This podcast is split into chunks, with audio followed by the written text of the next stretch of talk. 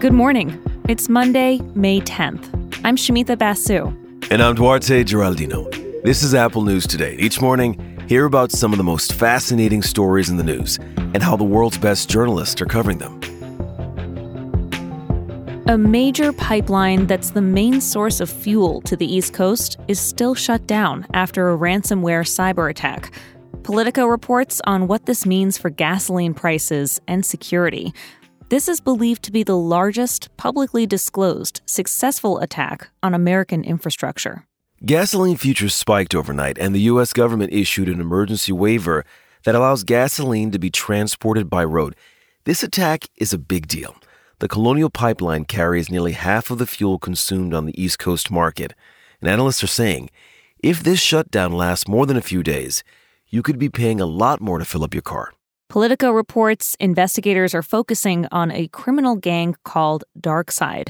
Its hackers have a reputation for being skilled and sophisticated in their attacks and for demanding large payments from their targets. Other hacker groups have gone after small organizations like schools and hospitals, but DarkSide targets the biggest corporations, the ones that can pay large ransoms. Politico is pointing out this is just the latest example of attacks on infrastructure. Earlier this year, hackers infiltrated a water treatment system in Florida. They essentially tried to poison the water supply there. Federal prosecutors say Iranian hackers tried to take control of a dam in New York.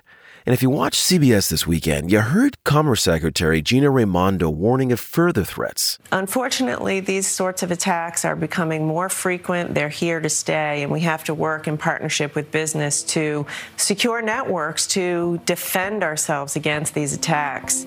This attack presents a fresh new challenge to the Biden administration, which is already under pressure to shore up digital defenses after Russian and Chinese cyber attacks.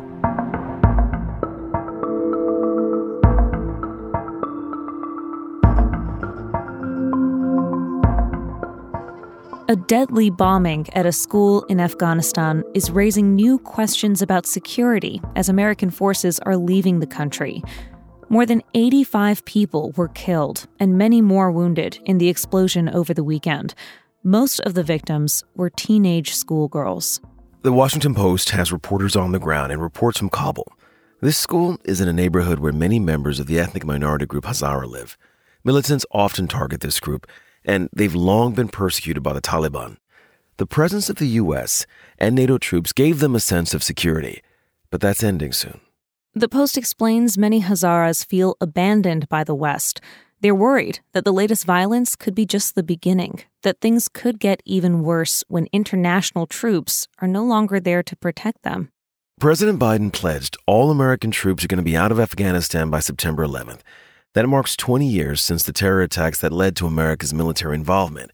In that time, more than 2,000 U.S. service members died there, and at least 100,000 Afghan civilians have been injured or killed.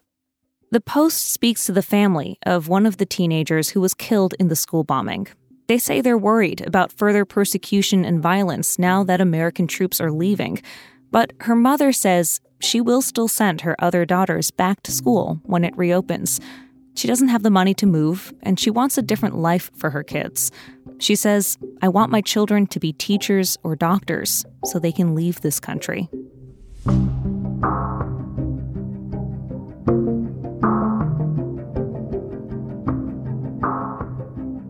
The result of the most famous contest in horse racing is now in doubt. The horse that won the Kentucky Derby failed a drug test. Medina Spirit was found to have illegal levels of an anti inflammatory drug. NBC News reports that Churchill Downs has suspended the horse's trainer, Bob Baffert. He has denied doping the horse. Next, Derby officials will test another sample from Medina Spirit.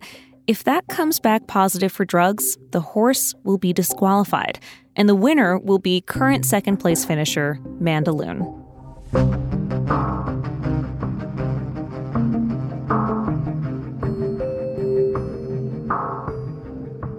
Great white sharks get a whole lot closer to us when we're swimming or surfing than you might think. That's the takeaway from a striking set of wildlife videos that's provoking strong reactions. Now, don't worry, it's still going to be okay to go to the beach. This reporting comes to us from the LA Times. A man named Carlos Gauna launched a drone off the coast of California, and he was hoping he would spot a shark, a great white specifically. For decades, these sharks have been thought to be pretty rare in the area, but less than two minutes into airtime, he found one. And then pretty soon after, he saw another four. Oof, you see where this is going, right? Turns out, more often than you realize, great whites come pretty close to the shore where surfers and swimmers are. We just haven't had the right perspective to notice them until we could fly drones over the water to see. Researchers say drones are helping them to better understand how animals move and spend time. Now, here's the thing about this story. What sounds like bad news at first is actually good news in this case. The fact that great whites get close to humans more often than we thought underscores just how rare shark attacks really are. Researchers have wondered about this for a long time, but they never had a good way to measure the potential for shark attacks. Now they can watch hours of drone footage and see plenty of instances where a shark swims right under a surfer. To see how close great white sharks are getting to you, check out the story in the Apple News app. Wait till you see the footage, but don't cue up the Jaws music. From way up high, you can see these sharks aren't looking for any trouble with us. They just want to glide on by.